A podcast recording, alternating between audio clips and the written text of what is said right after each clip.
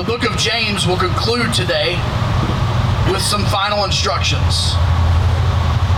This is week 19. Yes, I am a little perturbed that we didn't get to 20 just for mere OCD reasons. 19 is such an odd number, but that's okay. I've learned a lot in the book of James. I believe James is a super important book in the New Testament. Uh, I believe that it was obviously wholly inspired by God the Holy Spirit, and it's there for a reason so that Christians understand the balance between grace and works, between faith and works. Throughout this book, we have covered a lot of different topics. We have compared the book of James to the book of Proverbs, and that is a great comparison. Uh, throughout this book, we have made reference back to the Sermon on the Mount in Matthew chapters 5, 6, and 7, which is also a good comparison. But I believe that this book has taught me, I know it's taught me in my study. I hope that it's helped you. And as with any study that we go through at Keystone Church, my goal is that the next time in your personal Bible reading, which we all should have, the next time that you read through the book of James, you recall some of the sermons that we preached through in the book of James. And maybe you go back and find them on podcast or YouTube or maybe just as you're reading, you have a deeper grasp of the book of James. I hope it's been that way with the other books of the Bible that we've preached through. This one obviously has been a little bit more disjointed because we started it in a gym. We briefly moved to a church building in Hillsboro.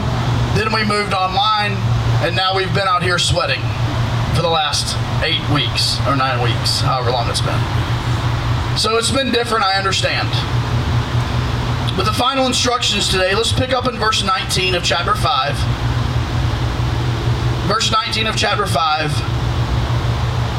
James says this My brothers, if anyone among you wanders from the truth, and someone brings him back, let him know that whoever brings back a sinner from his wandering will save his soul from death and will cover a multitude of sins. It's a powerful two verses. Two verses, I believe, very uniquely placed at the conclusion of the book of James. Can we pray together? And then let's close out the series this morning, Evidence, from the book of James. Jesus, we love you. We worship you. You're a holy, holy Savior. You're a holy Lord. You're the holy God and Creator. And God, today, as unholy vessels that have been washed in the blood of Jesus and made holy, God, we come before you with your word open, wanting to hear, wanting to apply, wanting to transform. Jesus, we love you. We thank you for dying for us. In your name we pray, amen.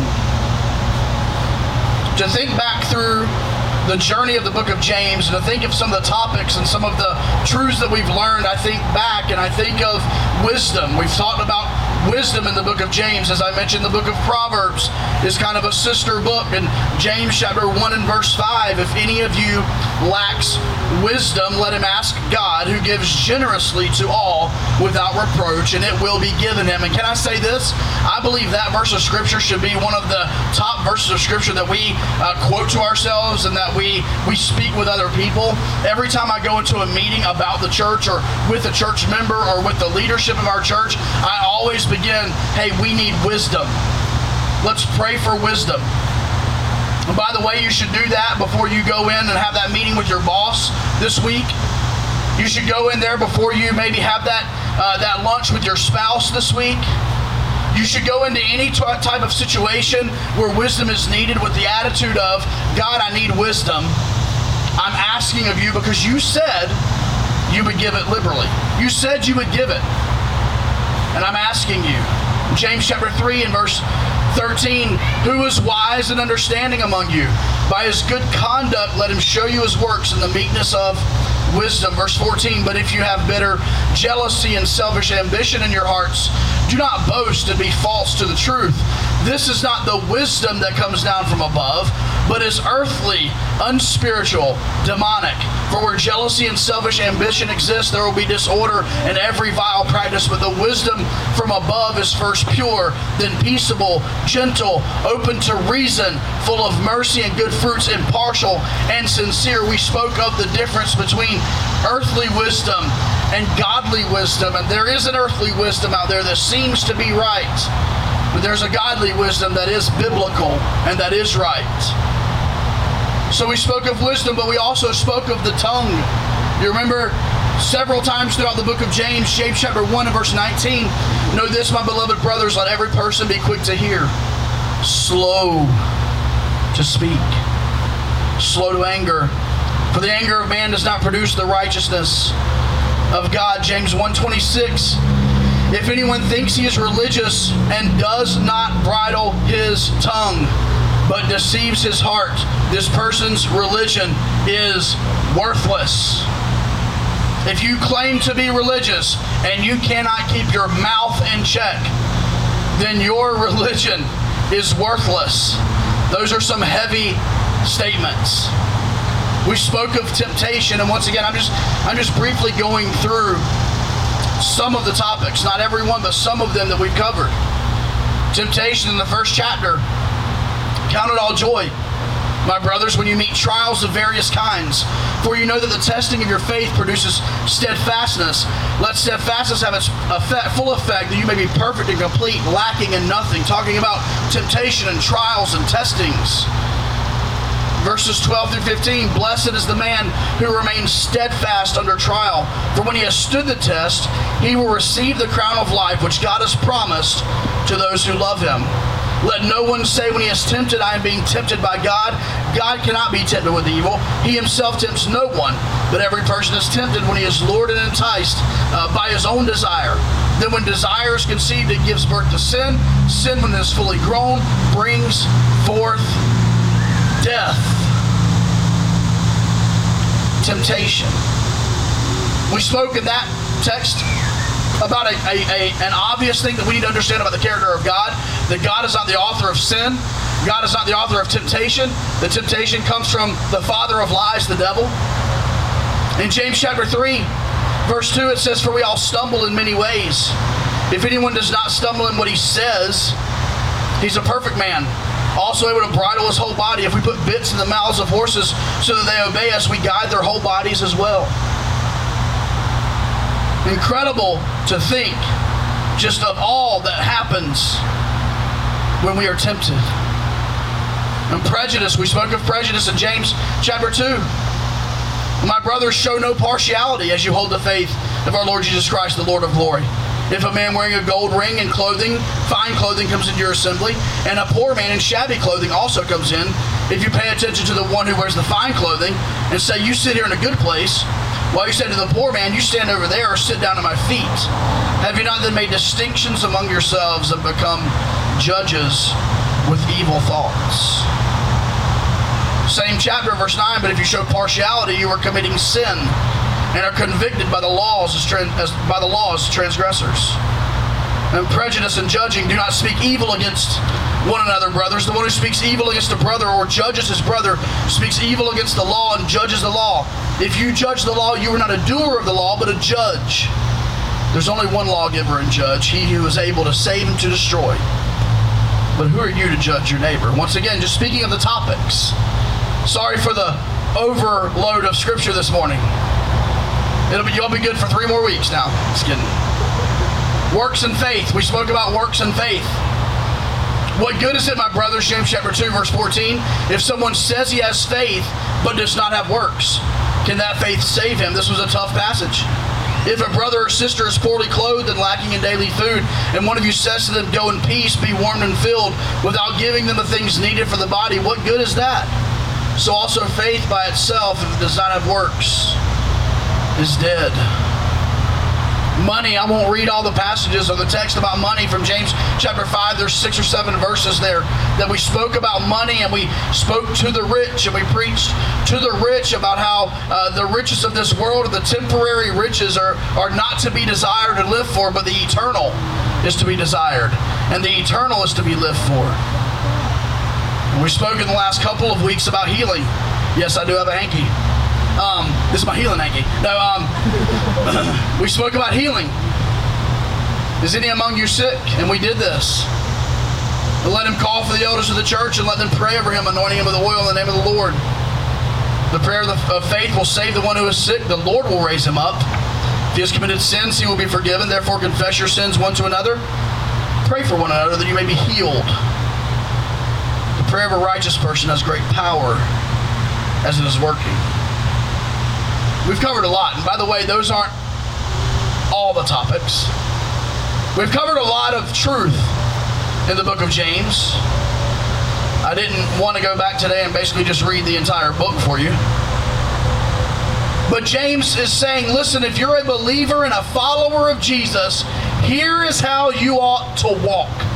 Here is how you ought to live these are the guidelines, if you want to put them that way. These are the behaviors that a gospel uh, uh, transformed follower of Jesus will have. But he finishes the book very different. He has spoken about, if we want to put it this way, he's spoken about some do's and some don't do's. But he closes the book out differently. If any among you wanders from the truth. What does that tell us this morning? It tells us that there will be those who wander from this truth. The previous five chapters minus the last two verses. Everything that James has spoken about or written this letter about, and he has addressed in this letter, everything that he has said there will be those who have accepted the truth, have believed the truth, and they wander away from the truth. And this morning, I believe James leaves us with some final instructions. I want us to think and comprehend this morning the, the, the Christianese word, backslide. Now, if you grew up in church, you know exactly what that means. If you didn't grow up in church, you're like, what do you mean? Like you slide on your back where? Like I don't understand. Is there, is there snow? Is there ice somewhere? Am I on a tube? Am I on skis? What am I doing? But if you speak fluent Christianese like I do, you understand uh, backslide. And can I say this that I believe the term backslide is a valid term I believe that there are people all over our communities, in our families, in our churches, uh, in our country that are true followers of Jesus Christ. The Holy Spirit has dwelled inside of them, Ephesians chapter 1. They are sealed until the day of redemption, but they're further away from God right now than they were a year ago. They're further away from God right now than they were two years ago. Their, their walk with God is not quite what it was, and they always can talk about back in the day. So it is a legitimate thing. There are those who are backslidden.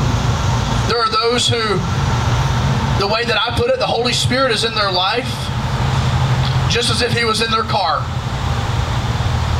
And the Holy Spirit used to be in the driver's seat of their life, and they used to follow the Holy Spirit, whatever turn He made, they were right there with him. He drove the car. They were along for the ride. Spirit, lead me where my trust is without borders. And they could sing that song and be honest. But now, the Holy Spirit, while still in the car, was taken from the driver's seat and put in the passenger seat. And over time, he was taken from the passenger seat and put into the back seat. He's still in the car, and over time, he became the kind of annoying backseat driver that said you should be in church this morning, but you decided to sleep in. And then they said, well, Josh said 9 o'clock start, and now we understand, all right? Completely get it.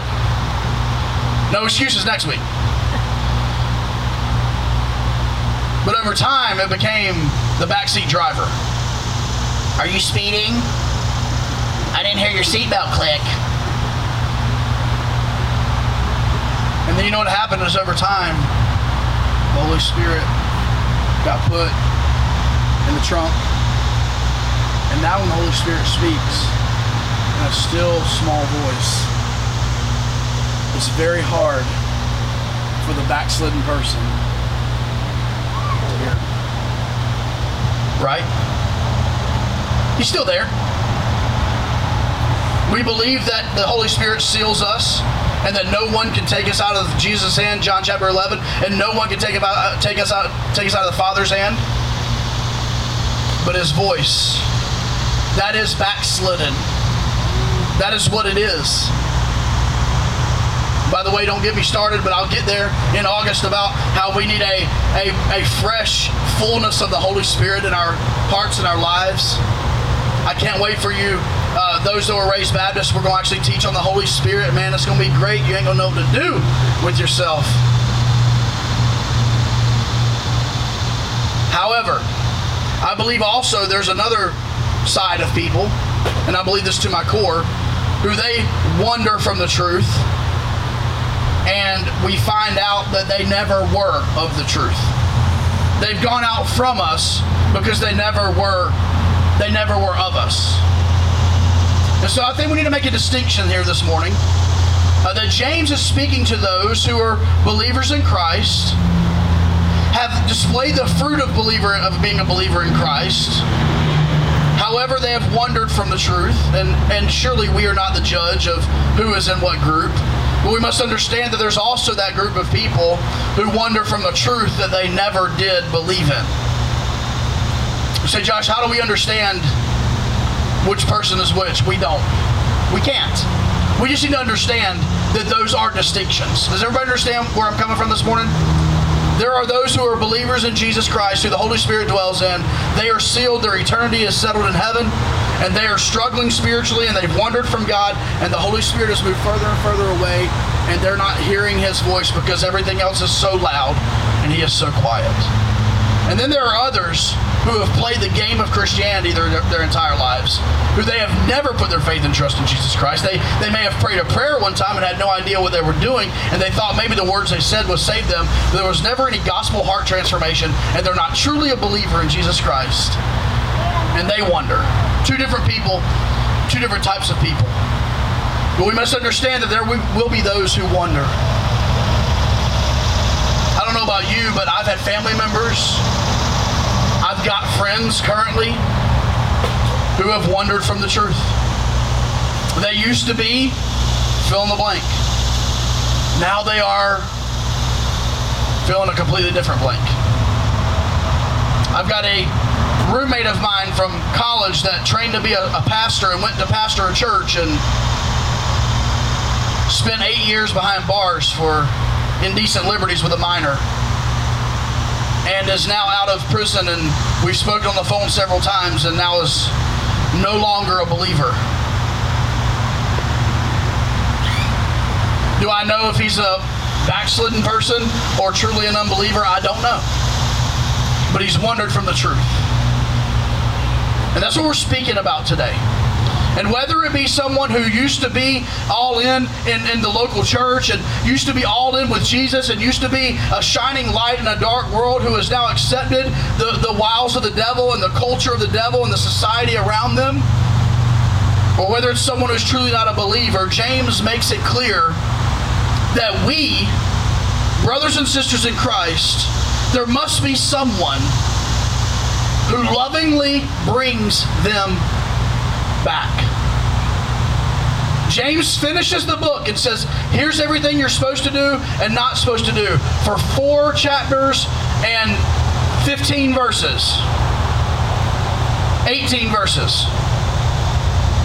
But there's going to be some people who don't. And Christian, believer, follower of Jesus, he says, someone should turn them back. Someone should bring them back. You say, well, Josh, isn't that the job of the Holy Spirit? Ultimately, we understand that is the job of the Holy Spirit. However, James says that us as brothers and sisters who truly love that person will draw them back and will pull them back and will compel them to come back. And this morning, we need to be a church full of people who commits ourselves to grace centered reconciliation and restoration. I want us to understand that this morning. We must be a church if we're going to follow the teachings of this book that, that is centered on grace and reconciliation and restoration. You say, Josh, does that mean that that guy who was your roommate in college, who was the pastor, that took indecent liberties with minors, we, we should just restore him back up and make him the pastor? Of course not. We're not talking about uh, we're not talking about uh, bringing people back into the same position necessarily that they had, or restoring them to a position.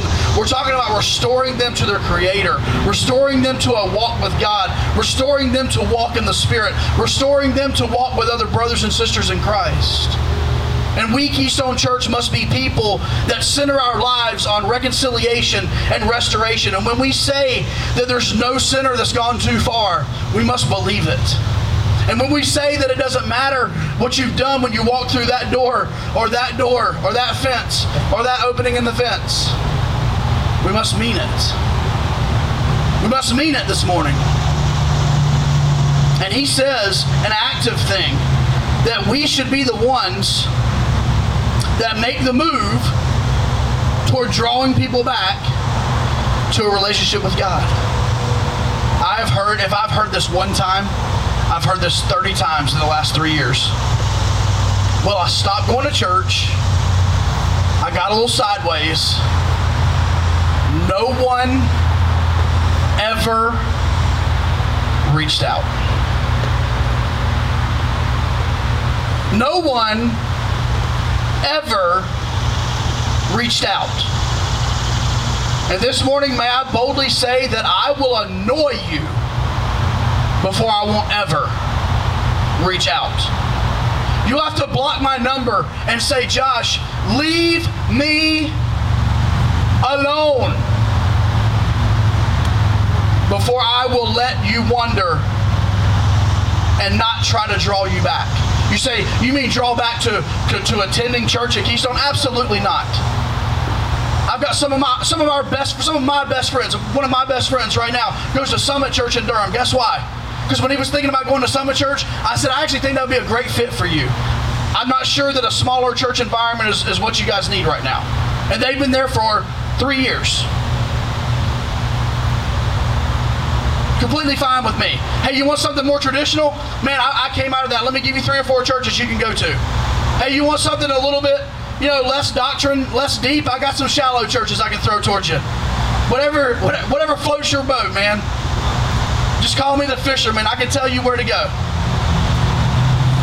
But at the end of the day, if we're going to be a biblical church, a biblical church is one who rescues the fallen, who restores the broken, who goes after the ones who have wandered away. And gone after the ones who have wandered away. Hey, listen, church family and church members and attenders this morning. I love it when you come to me and say, hey, where's so and so been? I haven't seen them in a while. I love that. I appreciate that. That means you're aware. Let me just tell you this you don't have to ask me sometimes where they've been. Go ahead and shoot them a text. Go ahead and give them a phone call. Go ahead and send them that private message on Facebook. Hey, we've missed you.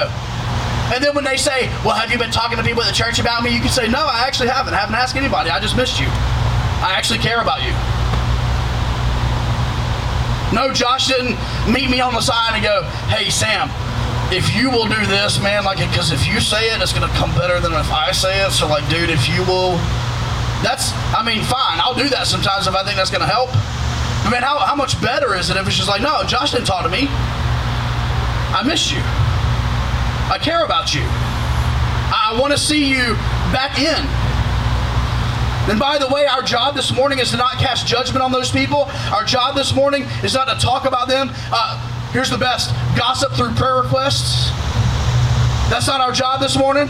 Hey, I need you to pray about something. And it's actually somebody, and it's actually none of your business. No, this morning it's not to cast judgment or condemnation to them. This morning, our job is not to write them off because they've gone too far. There is no such thing as gone too far. If you're still breathing, God is not done. What's the, what's the term in the song? Of, if, if you're not dead, God's not done. If you're not dead, we got to add that one too, too. God's not done.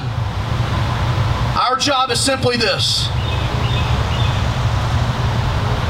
I got one more not to, by the way. Just while we're here, if that's okay. One more not to. Our job is not to say, hey, come on back, and here's my list of rules that you need to make sure you're dotting in order to make sure you're really back. That's called legalism. It's called making up your personal standards for someone else to live by. James says nothing of that. James says, draw them back. He says, pull them back. Hey, you let God take care of that list. You let God take care of those regulations and those rules. You let the Holy Spirit of God lead and guide and direct them. Our job is to simply lovingly restore, lovingly encourage, lovingly reconcile the wayward person back to their Heavenly Father, and then in turn, back into fellowship with the local church, back into fellowship with brothers and sisters in Christ. What does the Bible say? What's the result of this? This is extremely important.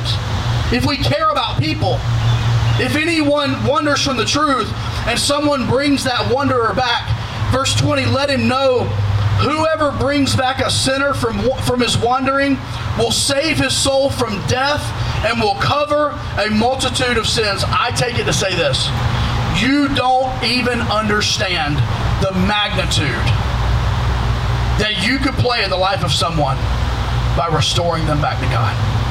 You don't even understand. You could literally be saving them from death. You don't understand the impact that you could make just by restoring, just by reaching out, just by reconciling. You say, is it my responsibility to reconcile them to God? No. At the end of the day, that's between the Holy Spirit and them. But it is your job to pull. It is your job to reach. It is your job to restore. It is your job to pull them along. Yes, it is.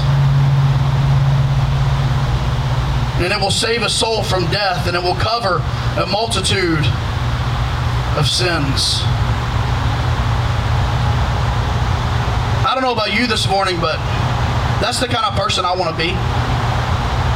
When people think about me, I want them to say, "Hey, Josh is the guy. If you're if you've run, he's going to run after you. Josh is the guy. If you've been gone, he's going to draw you back. Hey, Josh is the guy that if you've got issues, he wants to talk through those issues with you. Josh is the guy, eh, hey, listen, he's the kind of guy, if, if you need him, he wants to pray with you. He wants to air out the laundry. He wants to be there to listen. Guys, that's what it looks like. It looks like taking that phone call at 10:30 at night or making it. It's altering your schedule and prioritizing a lunch with somebody who's wandered from the faith. Hey, can I be real? Listen, can we can we be I, I know I haven't said that much recently. Can I be real? It's going to the awkward lunch with a family that you don't really know that well because the Holy Spirit's put it on your heart to try to reach out to them. It's awkwardly trying to figure out things you have in common to talk about because the Holy Spirit has put it on your heart. So, what are my final instructions from the book of James? Number one, we ought to pray for the backslidden. Every one of us, I believe, if we would take 10 seconds and think, we could think of someone who once was and no longer. Fill in the blank. The fervor, the passion, the dedication, the commitment, whatever it is, they once were and now they're not. And number one, we need to commit to prayer. To prayer. I have that app, Marco Polo. I use it about once every four months. Our family's on it to share videos. And I saw what jogged my memory was I saw my former roommate. Because anybody that's in your contacts like shows up in there. I saw him on there. He had been active in there. And it jogged my memory. And for the last week or so, I've not, I couldn't, I can't get his name out of my head. What does that tell me? Pray. Pray. Pray for the backslidden. Reach out to the backslidden. That means I have to have another awkward conversation with a guy that lives a thousand miles away from me. And listen to him talk about how he no longer believes in Jesus. Yeah? I guess. That's what the Holy Spirit's leading me to do. So a prayer for the backslidden, reaching out to the backslidden. But secondly, this morning, I think we got to be we have to be honest with each, with ourselves. I believe this is a call for the backslidden. By the way, the backslidden still attend church sometimes. Hey, the backslidden sits in the pew.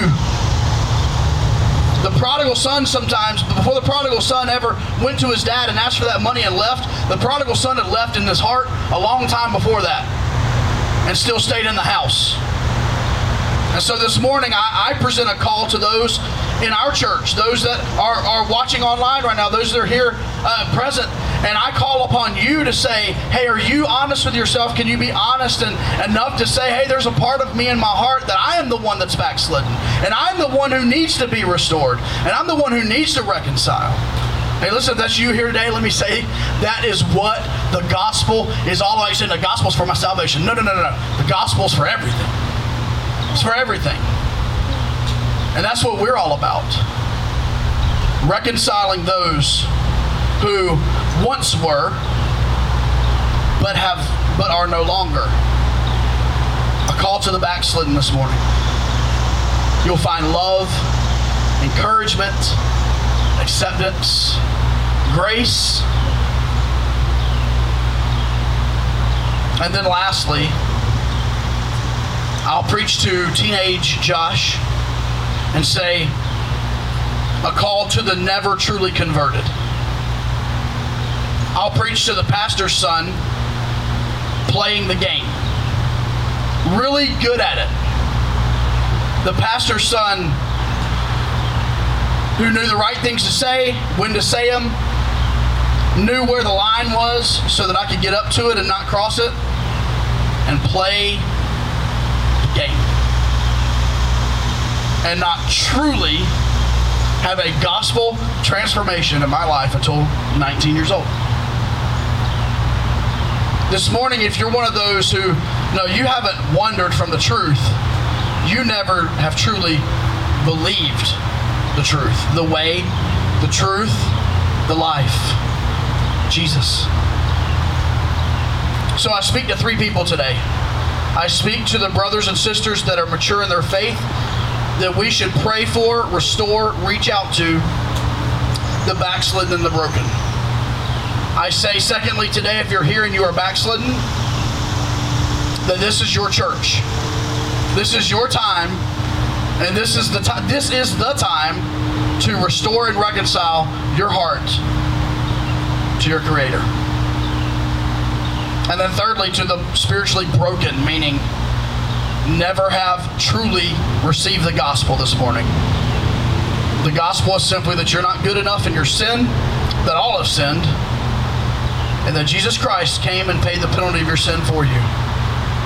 He died on the cross, he lived a perfect life, died on the cross for your sin. He was buried, but he didn't stay dead. He rose again three days later, and he rose in victory so that you and I can live in victory through his blood and through his resurrection? Have you believed on the name of the Son of God? It's been a good book, the book of James. Next week we start a new series called This Is Us, and we're going to go through some elements of our church that I think we need to do every couple of years for the five weeks in August. But I'm thankful for James. I'm thankful for God's Word. God's word preached through a preacher or pastor into your heart, into your life, I pray that it has been beneficial. Heavenly Father. Thanks for listening today. If you're listening for the first time, we would love to hear from you. Maybe you have a question about the gospel of Jesus. If so, we'd like you to send us an email at hello at keystonerdu.church. If you're a regular listener to our podcast and you would like to donate to the media ministry and outreach ministry of Keystone, your gift would allow us to do more in an effective way to get the gospel out. Thank you for partnering with us in ministry in Durham and all around the world. Visit keystonerdu.church to get involved.